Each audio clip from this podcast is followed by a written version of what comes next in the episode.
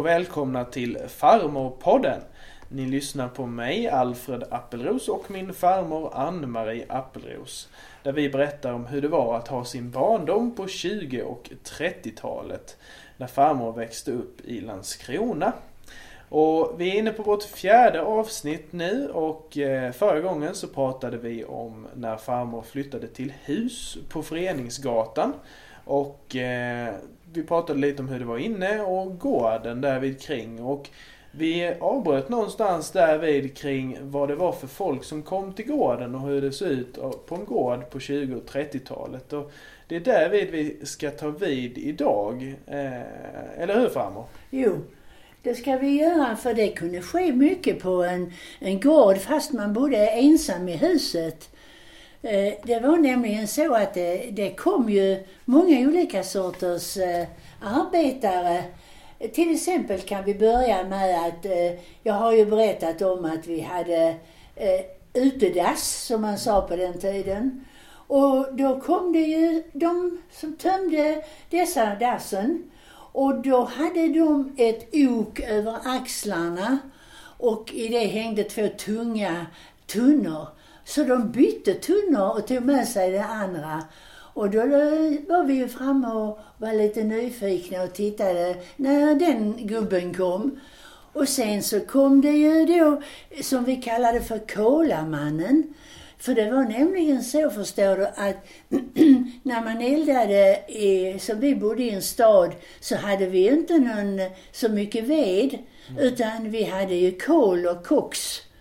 Och då kom ju de som skulle lämna kol och koks och de männen de hade klippt upp en säck och hade över huvudet och så bar de de här svarta kolsäckarna på ryggen och tömde i vedboden. Och det var också spännande att se. Och det, det måste varit väldigt, eh, väldigt skitiga jobb. Men var det då för den här kol eller koksmannen, var det då för att han skulle skydda sig så han inte andades in detta som han hade säcken över det skulle man kunna tro, men det var ju inte över munnen de hade det utan de sprätte upp det så det var som en lång huva. De sprätte upp en säck och så la de den över, över håret och ner på ryggen. Och så bar de säcken där. Men det kom ju mycket sånt där stoff ifrån kolen. Ja. Så att de var ganska så svarta och smutsiga. Så det var till och med så de skrämde barn ibland för kolamannen. Uff. Ja, så var det. Jo då. Och sen så kom det ju en då, så det var ju arbete till många, ska du tänka. Som till exempel när de kom och tömde soptunnan. Mm. Ja, då var det två som kom och bar in en ny tunna och bar ut den andra. Så, och, så det var ju också eh, en som kom då, eh, en vecka, var vecka ju. Kom de då med eh, bilar eller fick de gå långt med de här tunnorna eller? Ja, jag vet inte om de här stora tunnorna, om det var, jag kan inte komma ihåg riktigt om det var bil. Jag ser inte några hästar i det sammanhanget. Så det måste ha varit någon stor bil. Ja. För det var ju lastbilar, mycket till de som arbetade. Så att eh, det, det tror jag det var med det. Men, men han som tömde eh, Utedassen har jag för mig att de hade hästar. Ja, ja, ja. Men det måste ha varit många som fick jobba med det om det var så mycket folk som det skulle tömmas varje vecka för alla hus och sådär. Ja, det var ju, var ju det för även de stora hyreshusen hade ju utedass och det var ju, där fanns ju många kanske på en stor gård så var det ju många mm. dassar att tömma. Ja, och sen så hade vi då en, det var en, en snäll och vänlig gammal, äh, gammal kanske han inte var, jag tyckte det väl då, men han äh, sålde sill, så vi kallar honom för Sillamannen. Och han hade byggt om en barnvagn så att eh, han hade ett eh, underrede utav vagnen och sen hade han lagt på brädor där med lådor som stod där med rökad sill. Så han kom och körde in sin vagn på gården och så frågade han då vänligt, ska frun ha rökad sill idag? Mm. Och mor hon, eh, hon var ju, som jag har berättat, alltid snäll och vänlig och visste att han och hans fru, de hade, jag tror de hade två små barn. Och då var hon ju, köpte hon ju lite rökad sill. Och sen så hittade hon alltid något som jag hade växt ur. Som eh, han fick med sig hem till lilla Anna som flickan Mm. hette. Särskilt minns jag att jag hade en mössa. Det fanns något man kallade för krimmermössa. Det såg Okej. ut som en liten pälsmössa med ner om öronen. Man knöt den under hakan och så var det en liten eh, boll, boll uppe på. Och jag var så glad för den mössan så det var nästan svårt att se att mor gav bort den. Men jag var ju, började ju bli för stor för den. Så den fick lilla Anna. Ja, sen ett väldigt fint inslag i Landskrona, det var ju de här damerna som kom med sina, eh, ja vi kallar det för sillabörar, sa vi. Alltså det är ju så att utanför Landskrona ligger ju ett litet fiskeläge som heter Båstahusen. Ja, det. Där har du varit med ute och sett. Och där ute är ju en, en fiske, en hamn då för, där man hade fiskebåtarna. Ja. Och det var ju såna där som kom tuffande in tidigt på morgonen med sin fångst. Mm. Och då lastade ju de, eh, deras kvinnor, sina, eh, som vi kallade kanske rullebörar, som jag har berättat om innan. En rullebör är ju egentligen en stor träskottkärra om jag säger. Och så där på den kunde man lasta lådorna där fisken var i. Och sen var de rätt tunga för det var ju skaklarna var ju långa och, och vagnen var ju lång. Så jag kommer ihåg att det här eh, fruarna de hade selar som de la upp om axlarna och bakom för att liksom hjälpa upp och, och, och bära eh, den här Tyngden, rullbören. ja. Ja. Och då gick de in, ja det är väl tre kilometer från ja. in till stan. Och då kom de ju där på Föreningsgatan, jag tror de kom två gånger i veckan. Och då hörde man så, de, de kom rakryggade med sina, sina kärror och de hade svarta chaletter och kanske någon äldre hade någon sjal och någon men, eh, hade, hade de tjock kappa. Och sedan hade de som är väldigt modernt nu egentligen, det är såna här vantar som bara går till knogarna. Ja, det. Och det var för att de skulle kunna eh, skära fisken. Men eh, det var första gången man såg det då. Det var fiskgummorna som hade de vantarna. Ja, där ser man. Men det, jag har ju varit med dig några gånger i Landskrona och det är väl, visst är det som så att det finns en staty där ute någonstans av en sån här kvinna? mellan Landskrona och Båstadhusen är en öppen plats där man har väldigt fin utsikt över Öresund till Ven. Där står en bronsstaty med en fiskargumma och hennes kärra. Och det är mycket fin staty och mycket likt som jag kommer ihåg hur det var. Jo, då kom de ju då och så kallade de ju i gatan. Frun, ska det vara någon fisk idag? Och då gick ju mor ut och tittade vad hon hade. Och då så sa hon, ja fru Lindqvist, idag är det finborstahussill. Eller så kan vi ta skrubbor. Och hon visade upp. Och det finaste var ju att de rensade där ute också. Jag minns ju inte sen om mor tog in och slängde det, men i alla fall, de gjorde i ordning fisken till mor också. Så mor hade alltid ett eh, handfat som hon hämtade sillen i och, och, och eh, fick det. Sill tror jag hon rensade själv, men just det här med, med stora torskar och, och med spettor och sådant, det gjorde de i ordning. Så, så de gjorde i ordning det ute på gatan? Ja, alltså? de stod liksom i rännstenen där. Först var det ju trottoar och sen var det ju gatan. Ja. Och där eh, in till trottoaren, där stannade de med sina eh, kärror. Jag tänker en sak som eh, inte jag vet vad är. Jag får ju fråga dig om lite ord då och då. Som Ja. att jag vet vad eh, är. Men skrubbor? Skrubbor det är ju en plattfisk också som påminner om spettor. Jaha. Men eh, det, det var en so- sort som var, eh, det var gott med skrubbor. Ja, men det var en plattfisk. Ja. Ja. Och sen torsken, det var ju så att vi hade ju en liten vit katt som hette Snövit och han skulle ju ha lite grann också. Så vi, ibland så lät mor huvudet eh, följa med när jag tog hand om det till katten. Och det, det var ju eh, stora torskar mor köpte, så den där fina stora torskar. Men då tog det av eh, som eh, det andra som var runt omkring och inuti. Det, så att de, de fick hjälp med det. Och jag tyckte så synd om dem ibland. Det var så kallt på vintern och de stod där ute. Man stod gärna och tittade på. Följde med mor ut när jag var så liten så jag inte kanske gick i skolan. Och så sa ju mor alltid, till exempel, jag minns det var en som hette fru Klintman och det var en som hette Matilda. Och då sa mor till exempel, kom nu in fru Klintman så har jag varmt kaffe. Och då kom ju hon in och så hade vi ju ett litet bord i eh, köket. Jag har talat om att vi åt inte själv i köket Nej. för det var inte stort nog till hela familjen. Men där var ett litet bord och där alla som kom så där en eller två kunde sitta. Och då hade mor då kokt kaffe och då kom ju den här fiskargumman in och satte sig och tyckte ju det var så gott att få en kopp kaffe. Och det var liksom en liten upplevelse för mig. Som liten stod där och tittade på dem. För vet du att då hade de en fin, eh, de höll fatet på tre fingrar. Mm. Tog upp ka- kaffefatet. Ja, ja. Och så hällde de kaffet på fatet.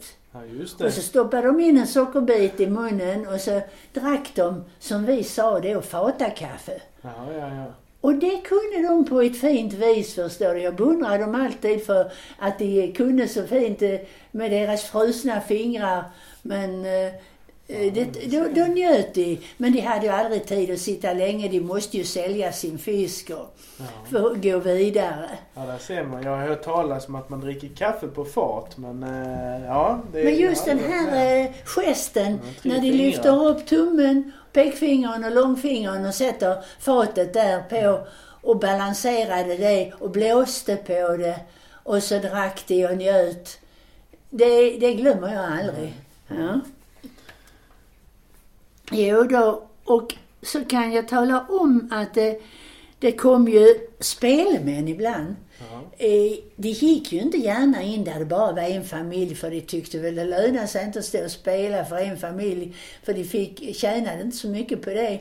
Men ibland så kom de och då var det särskilt en man som visste att eh, han fick pengar där inne också. Och han hade träben. För du vet, förr fanns det ju inte fina proteser om de hade... Han hade kanske varit på sjön eller skadat sig på något vis och så fick han gå runt och vara spelman istället. Ja. Hade de ett litet dragspel. Ibland sjöng de också ju. Och mina systrar de satt ju där uppe hos far och sydde och de öppnade ju fönstret och, och eh, jag vet Lili hon var alltid så generös och la in ett par pengar i lite papper och kastade ner till, eh, till spelmannen. Ja, ja. Och jag sprang ju in till mor då. Jag, jag satt på bänken ute på gården och lyssnade på dem och ibland var min lekkamrat Lilian där också. Och då spelade han några bitar och så fick han lite pengar. Ja. Ja, sen fick, eh, kom det också till gården sådana här som man säger eh, eh, sålde. Och det kunde ju vara de som, ja det kan, kunde ju vara väldigt eh, handikappade människor som inte fick något arbete kanske. Och det var, eh, när vi hade lite namn på dem och det var kanske inte så snälla namn. Vi kallade en för mördaren för vi trodde han hade suttit inne. Alltså man, det var rätt hårt på den tiden. Men då sålde de eh, eh, nålbrev. Eh, Nålbrev? ja, alltså fästnålar och knappnålar och sådana Jaha. här saker. Det fanns i, i stora pappersark som de vek, vek ihop. Och, och det var ju då eh, brevpapper hade de, hårspänne, kammar och rakborstar och lite sådana här småsaker. Och där var en som vi kallade för Jerusalems skomakare. Och han kom så saktfärdigt och gick så små steg och han hade skägg. Och det var inte så vanligt på den tiden. Men eh, ibland var vi lite försiktiga och sådär och tittade men det var alltid, det var snälla människor alla ju. Så, ja, och då, så att eh, det var rätt många som gick runt och sålde och, och de fick livnära sig på något. Ja, men Ja. Då, dåtidens eh, sätt för dem att livnära sig när man inte hade några skyddssystem och sådär. Ja, det var ju inte så att de fick eh, betalt när de var, var arbetslösa. Nej. Utan de fick klara sig så gott de kunde. Sen ska jag berätta också om att eh, det var inte inne på gården. Inne på gården hade vi också mycket roligt. För du vet, varenda söndag som det var fint väder på sommaren, då drack vi ju kaffe ute på gården. Mm. Och då blev det ju ett rätt stort kaffebord. Och då hade min syster Lili, hon hade en eh, vevgrammofon och lite skivor. Och då brukade vi, och så var ju de så mycket äldre än mig så de hade ju kavaljerer som ibland kom och var med och drack kaffe. Och, och då dansade vi på gården. För det var ju som jag har berättat fi, fina plattor. Mm. Och då vet jag att de lärde mig att dansa. Och jag kommer ihåg det var en eh, sång som, de, som jag eh, lärde mig att dansa och det var Får jag bli din tangokavaljer blott för några timmar. Den, och det var lite tango, det var jättefint. Och då lärde de mig att dansa och så var det Nu ska vi upp, upp, upp, upp på den gryende kärlekens topp, topp, topp. Och det var ju alla de som var moderna på den tiden. Så att vi hade jätteroligt eh, med, med vår gård och med vår trädgård och så. Så jo, så skulle jag berätta då om vad som var i slutet av sommaren. Då var det ju alltid ute i eh, Saxtorp, ett ställe som låg en mil utanför Landskrona. Ja. Där var motorcykeltävlingar Jaha. och eh, det var stora tävlingar. Och det var ju mycket folk som kom då och då kom det ju i bilar. Och som du vet så var det ju inte någon ringlinje utanför Landskrona då utan det gick genom Föreningsgatan och Eriksgatan och, och eh, ut mot Helsingborgshållet. Och då kom det ju bilar därifrån, körde igenom Föreningsgatan och så ner då mot Malmöhållet. Så vi brukade lyfta ut den här bänken vi hade inne på gården och där satt vi hela söndagen och tittade när det kom bilar, för det var ju inte så vanligt med bilar då. Och det var ju från många håll och bland annat så var det ju så att eh, kungen, eh, det var Gustav den femte som regerade. Så han som blev kung sedan, som kanske du mer har hört talas om, Gustav den sjätte Adolf. Han, eh, han var kronprins och han hade ju söner som var motorintresserade, prins Bertil och denna kung vi har nu, hans far Gustav Adolf och eh, Karl Johan. Och det var de som brukade åka till eh, Grand Prix. Jaha. Ja, och då stod vi ju alltid och väntade på kungabilen. Ja, ja, ja. Och sen då kom ju den och jag vet den var fin och blå och svart var den. Och jag tror att numret var A1 och A2. Och så var det, och så var det flaggor vid eh, strålkastarna. Ja, ja. Så man såg ju på långt håll när kungens bil kom ju. Jaha. Och då rusade vi ju fram i kanten utav trottoaren och flickorna neg djupt och pojkarna bugade. Men det var så spännande förstår du.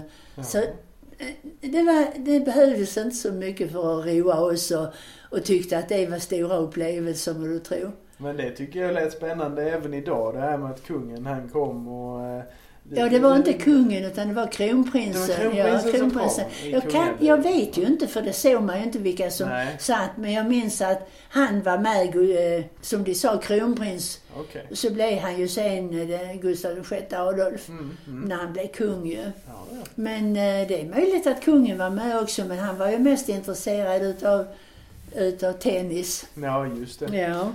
Ja, men eh, vi, vi får nog... eh, Det här med söndagarna verkar det hända mycket på. Och det, det tror jag vi får eh, återkomma till vad som händer på söndagarna Ja. framöver. Det är nog en historia i sig det, Ja. kan man säga. Ja, så innan vi avslutar idag. Var det något mer du ville berätta här vid om det som hände kring gården och huset? Ja, jag ska berätta lite till om just där ute på gatan och utanför vårt hus. Vad som eh, kunde hända och så. Och som jag har mina minnen. Och det är när det var oktober. Då tog man upp betor utanför stan, alltså ute på landet. Och det var ju så att det var många som hade, tog sig an att sköta vissa rader betor för de skulle tjäna lite extra. Det var, eh, och då fick de sköta betorna från början och tills de blev färdiga. Sen kom det arbetare, det kom från Småland och från Blekinge och skulle ta upp betorna då i oktober. Och då lastade man dem på stora hästvagnar och, och sen körde de vagnarna genom Föreningsgatan och iväg till Säbyholms, eh, eh, där de, de hade något raffinaderi som eh, de, jag vet inte vad det kallades för, där eh, på, alltså det, Ja, men de hade ett raffinaderi. Melass som- tror jag det, Melass kallades det för när Okej. de hade eh, tagit ur eh, socker från betorna. Ja. För när de kom tillbaka så hade de melass på vagnarna. Men när de körde till eh, Säbyholm så hade de betor. Ja, Och ja. då sprang ju vi ungar ut och kallade och ropade på chauff- chauff- eh, ja, chaufförer var det ju inte för det var ju häst och vagn. Men i alla fall, kasta ner en beta. Och då gjorde de det. Och vet du, då gjorde vi som ni yngre nu och små barn och sen, ja vuxna också, de, de gräver ur pumpor. Men då Jaha. grävde vi, gjorde vi det med betor. Vi tvättade dem rena, vi skar av toppen och gjorde rakt under till och gjorde de finaste lyktor som vi sen satte ljus i, Ja. de här betorna. Och sen då när de kom eh, någon, eh, någon dag efter, eh, eller kanske på kvällen, så kunde de komma tillbaka och då hade de sån här som kallas melass, som eh, de hade tagit ut jag vet ju inte riktigt hur det gick till för jag var Nej. så liten. Men i alla fall hade de det på tillbakavägen. Och det var lite sött för nog var man nyfiken och var framme och tog lite sådant också. Och, och kände på. ja, vi överlevde så det, det var inte farligt med det. Ja, då. Och sen var det också så att på lördagarna så var det ju torgdag. Mm. Och då kom ju också alla från landet körande med sina hästar och vagnar och hade varor som de skulle stå på torget och sälja. Det var ju grönsaker och potatis och höns och ägg och allt sånt där som var... För det var mycket stor torghandel på Saluhallstorget på den tiden. Och då körde ju de igenom Föreningsgatan.